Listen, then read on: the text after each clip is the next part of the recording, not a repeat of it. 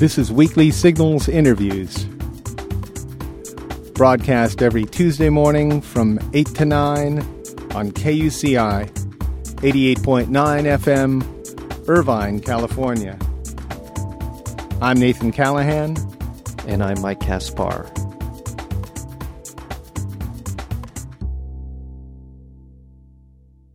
Launched in May 2004, Media Matters for America put in place for the first time the means to monitor a cross section of media outlets for conservative misinformation every day in real time. With us today is Eric Boehlert, a senior fellow at Media Matters for America and author of Lapdogs How the Press Rolled Over for Bush, the first book to demonstrate that for the entire Bush presidency, the news media have utterly failed in their duty as watchdog for the public. Boehlert worked for five years as a senior writer for Salon.com, where he worked wrote extensively about media and politics. Prior to that, he worked as a contributing editor for Rolling Stone. Eric Boehlert, welcome to Weekly Signals. Thanks for having me. How are you doing today? Doing great. Are you are you are we reaching you in New uh, Jersey? Yeah, beautiful Montclair, New Jersey. Oh, very good. How, how's the weather there today? It's nice. It's a nice spring day. Excellent. No, no global warming or anything? No, no, it seems nice. Okay, Taking a respite from uh, from global warming. I've been to East Montclair. Are you near East Montclair? Uh, no, don't know that one actually. Oh, He's, he's just west of it, Mike. no, That's she what- must be just Yeah. west of East Montclair. so, so now was Lapdogs was that that was published in May 2006? Am I yeah, correct? just about a year ago. yeah, very good. Um, what I'm wondering right now is, uh, since the Democrats uh, Democrats have been uh, taking over Congress essentially, have you noticed any shift at all in the way media has has reported? Well, I think uh, I, you know, I think the press had to pull back at some point. I mean, when Bush started scraping at 30, 31, 32 percent in the opinion polls, uh, I mean, at some point you have to back off, and I think the press certainly has backed off its sort of hero worship coverage that we saw, say, in 2002, 2003, 2004. Uh, but what even so, even if you sort of erase this sort of uh, strange hero worship, you know, Karl Rove is the smartest man on the planet. Karl Rove can't lose an election. I mean, if, even if you get rid of those uh, sort of 2005 narratives, what you're what we still see is this dismissiveness in terms of dealing with Democrats and uh, not treating them with the same respect and sort of attaching these phony narratives. Uh, you know, just one of the silliest ones we, we recall uh, Nancy Pelosi wanted a big plane to fly to San Francisco. Yeah. I mean, that was just classic. And they jumped all Very- over Very. Clinton-esque, Yeah. very straight out of the 1990s. The the stuff we haven't seen, none of the, we never saw any stories like that attached to anyone in the Clinton administration. Pelosi comes in within days. You know, she's being portrayed as you know uh, this egomaniac who wants a bigger plane, even though none of it was actually true. So we still see a lot of that. I still think we're going to see a lot of that during the campaign season, which is sort of this uh, pretty stark double standard in terms of how the Beltway press deals Republicans and, and Democrats. Uh, but what has most, for the most part, come to an end is that sort of open uh, hero worship of the Bush White House. Uh, do you think that uh, the public is buying those stories now, though? Say the the uh, Pelosi plane story. No, because if you look at the polling, Nancy Pelosi, and even after the that uh, barrage of criticism she uh, uh, received in the press for going uh, to Syria, even though uh, Republican le- uh, leaders were also going to Syria to talk to the leaders there, um, just amazing amount of negative press she got. Um, her poll numbers are she's one of the most popular leaders in Washington today. Yeah. Uh, so none of those none of those stories have dented her in any way. So that's the good news. The good news really is that the the public has a pretty good um, radar. Uh, the public was about a year ahead of, of the press in terms of uh, dealing with Bush. I think the, the the public really gave up on the Bush presidency probably in the summer of 2005, um, uh, uh, or yeah, I think in the summer of 2005, if you look at the polling. And it took the press about a year to come around to the same notion that the Bush presidency was in trouble. The, the American public gave up on the war easily a year before, you know, um, the Beltway Press Corps uh, decided that was okay to say that out loud. Um, so that's the good news; they they can see through it. The bad news is, you know, the press is supposed to help the public educate itself, and it, it seems like a lot of the time the public does it spite of the press. I'd go back even a little further during the uh, during the impeachment of Bill Clinton. Oh I, yeah, I just I remember watching, um, you know, the MSNBCs, the CNNs, and Foxes, and almost every night there were a couple of people on the talking heads on saying, basically saying, "You idiots, can't you see that he should be impeached?" And then Yeah. and you'd see these poll numbers at 60, 65 percent, Uh, and it was a crazy. nightly and a nightly diet of people telling me, "Don't you see? Can't you get? Don't you get it? What's wrong with the public?" And and it and it. So I, I this is I think what you're talking about is the public is able to see through some of this. Yeah, it's funny. uh, Just a quick point during the impeachment. I mean, those polls would come out, and, and the press would They were just, mad. wa- just wait for bated breath, Yeah, hoping yeah. finally, Yeah. you know, this magic poll was going to come out where Bush, where Clinton lost 18 percent of Right. his approval rating overnight, and you know, they just never materialized.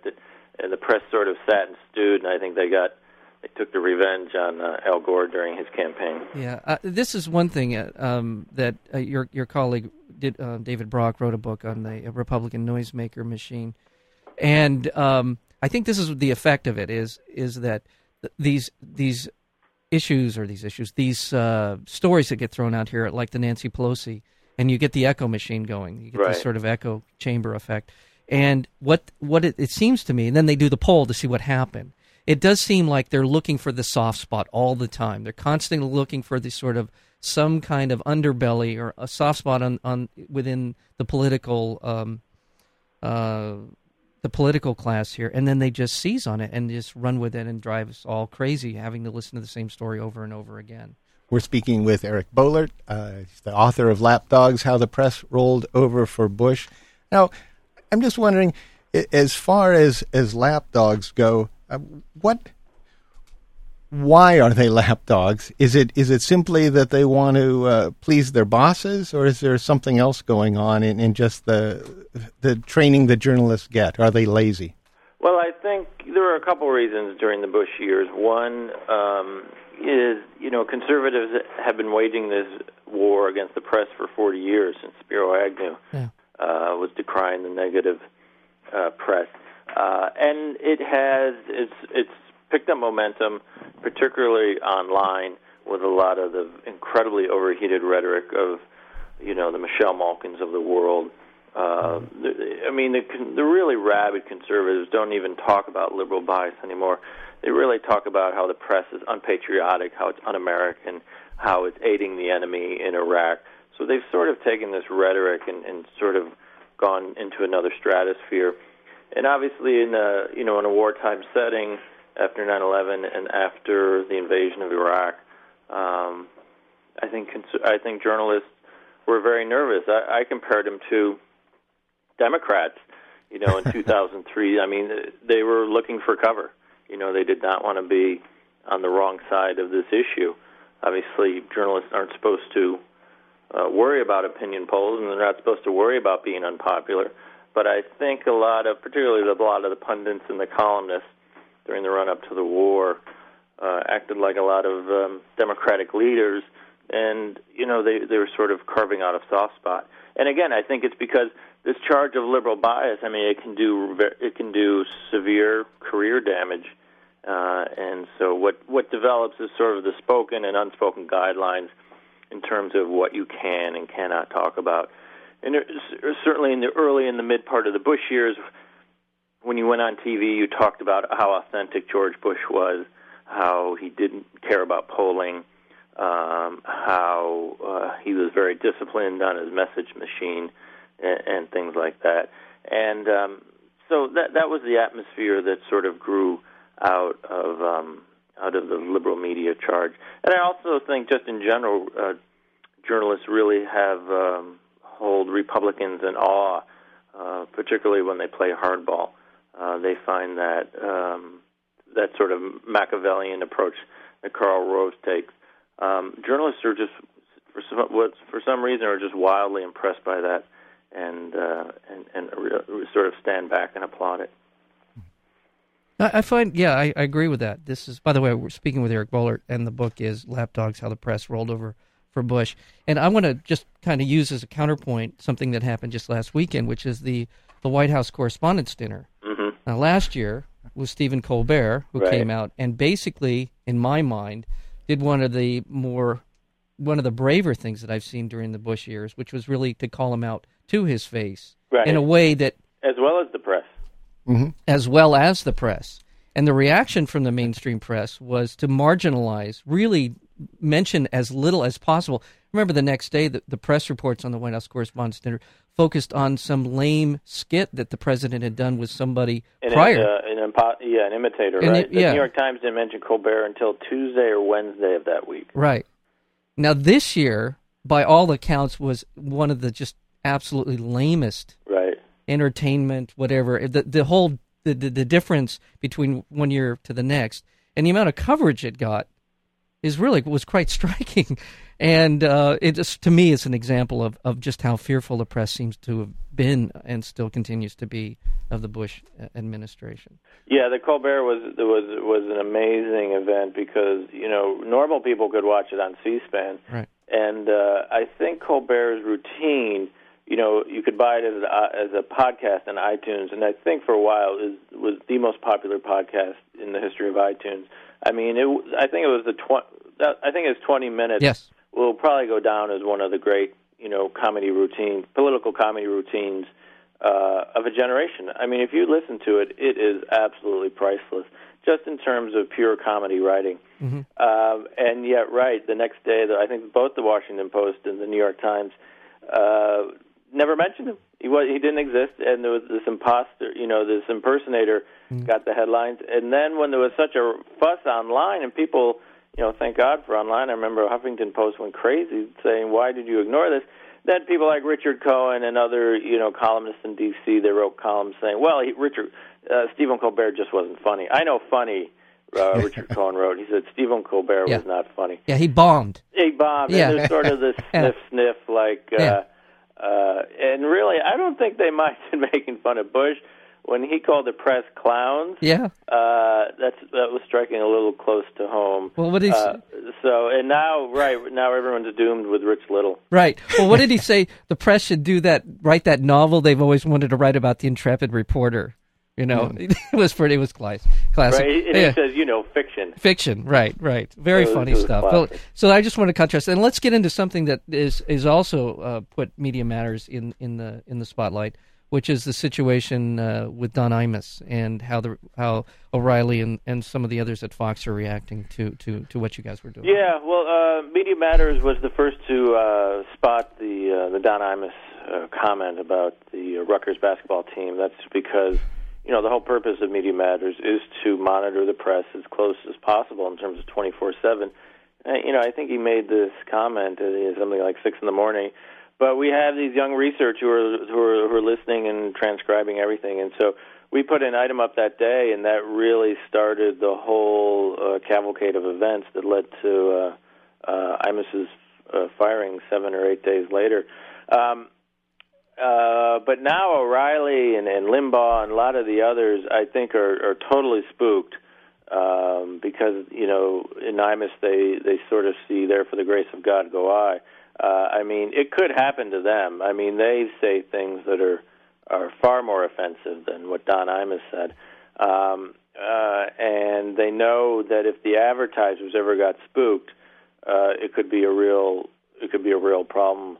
And so they've gone on. They've gone. They've launched this sort of crusade against Media Matters and and uh, we're Stalinists and uh, we're puppets of George Soros and all these wonderful uh, conspiracy series, and all we do is transcribe shows and put the and, and put the transcripts up online. I mean that that's our sin.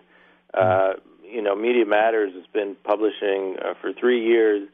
Uh, I doubt we've had to write more than four corrections in, in, in three years. We probably posted fifteen hundred items, uh, and and you know. Uh, we don't make mistakes because all we're doing is telling you what people wrote and what people said. Uh, but they uh, O'Reilly last night uh, just went totally off. What was that? Uh, what was he doing? On this George Soros conspiracy. Uh, and the funny part is we don't we don't get a dime from George Soros. With all the flack we get, we you know. Well, maybe, you will maybe now. we yeah, no kidding. but we don't get any money from George Well, it's maybe a good time to ask him. Um, I know, I know. well, it, uh, so uh, were you? This had to surprise you a little bit in the sense that you do the like you said you've posted fifteen hundred of these kinds of stories and also a lot of film clips and the rest of it. Right. And guys like Savage and Neal Boortz and Sure. Limbaugh and, and, all, yeah. all these guys, as you said, say things that are a lot worse and and daily uh, do it on a daily basis. Yeah. What is it about Imus that do you think just was it the perfect storm as I've heard it described that they just well, nor- uh, news? unfortunately, a lot of these right wing guys, people just expect them to say offensive and crass and, and despicable things, and so it re- it's going to take really something pretty dramatic to sort of um, displace them in any way. Don Imus is, occupies a slightly different uh, uh, uh, position within the media landscape. You know, he has lots of serious people on. Right. You know, he's this odd. He's this odd combination of shock, jock, and wonk, and that's always been sort of in the last ten years. That's been his real calling card. So when he says something so outrageous about uh, and and picks such a peculiar ta- target, you know, in the past, you know, he's making fun of officials or journalists or people who are perceived to be in the public arena and, and you know who needed a thick skin. You know, he went after these young women on the on the basketball team, and I think a lot of people just thought that was uh, wildly inappropriate. But again, he's really not seen as a far right, you know, smear uh, talk show host, and so a a lot of his guests started to back away, and then a lot of the mainstream advertisers started to back away. So I think that's why it created a momentum that a similar comment, you know, got you know, Lord knows Rush Limbaugh said worse. Had that that sa- that same chain of events hasn't happened um, yet, uh, but I'm, I'm sure it will eventually. Uh, you know, someone's going to say something outrageous enough um, that uh, that one of them, one of these high-profile guys or, or girls, ladies, I think will get bumped, and uh, and I think that's why they're so freaked out uh, because they realize that people are, at least in terms of Don Imus, he, he, people are being held accountable, Yeah. and I think they realize they do say things that are so beyond the pale. Do you think it, it did it mostly had to do with who he picked on? Is that was that where he I think that had an awful lot to do with it. Yeah. I think it all went off Yeah. lot to it. There was really no defending it, Yeah. and I think people just sort of did a, a double or triple take. The comments themselves were obviously wildly offensive, Yeah. uh, but these weren't these weren't young women in the public arena. They weren't Right. in public policy. You know, they're trying to win a basketball game, and and to tag them with such hateful comments. Uh, I think that was a, um, a one-two that he just couldn't recover from.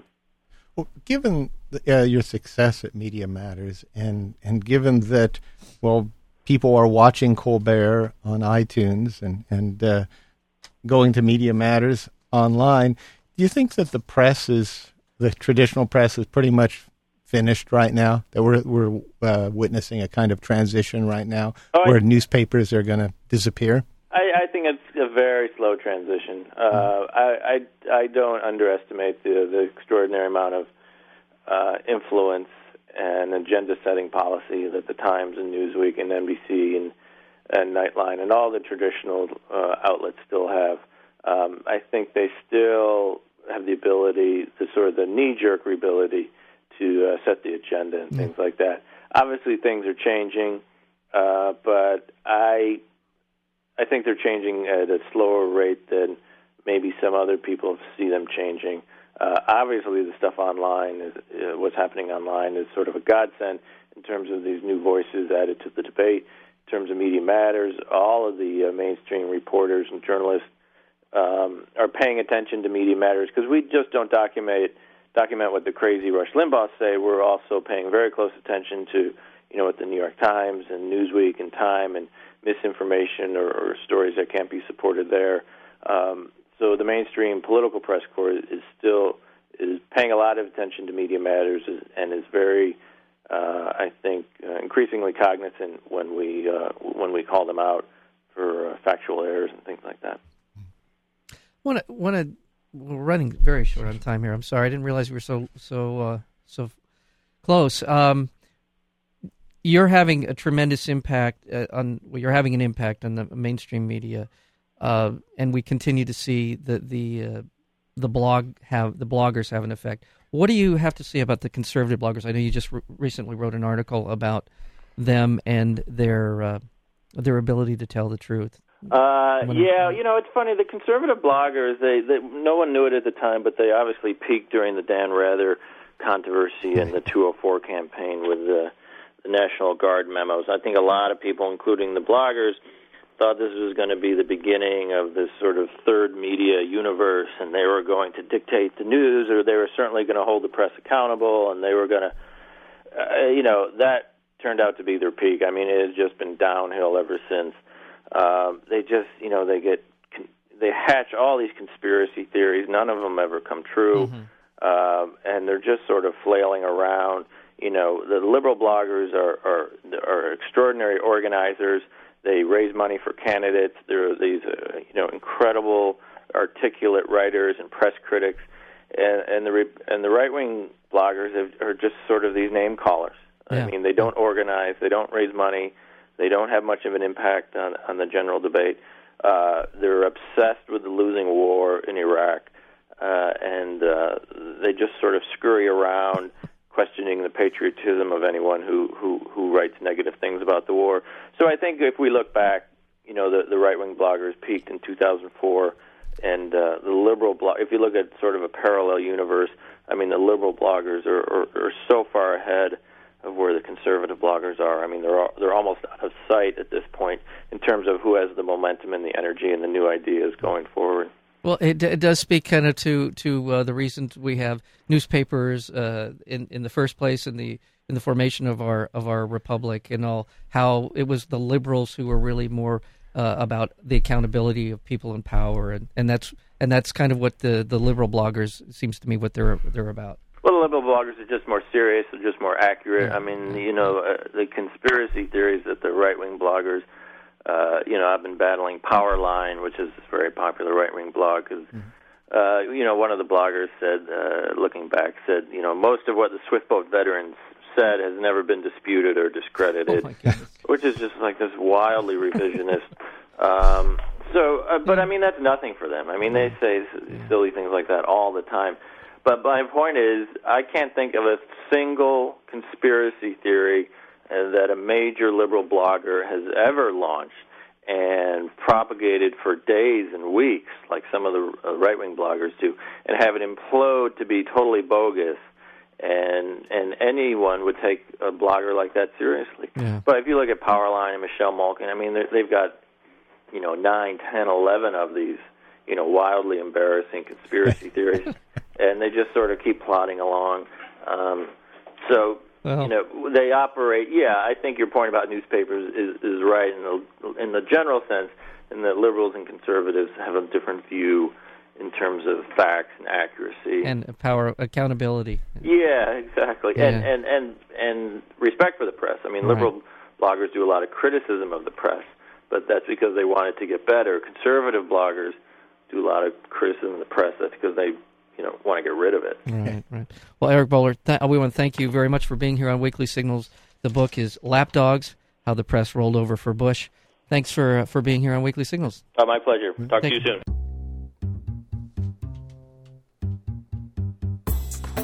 To learn more about Weekly Signals interviews, including upcoming guests, or to download the podcast, visit our website at weeklysignals.com. And be sure to visit nathancallahan.com for daily readings and feature articles. Until next week, I'm Nathan Callahan. And I'm Mike Kaspar. And this is Weekly Signals.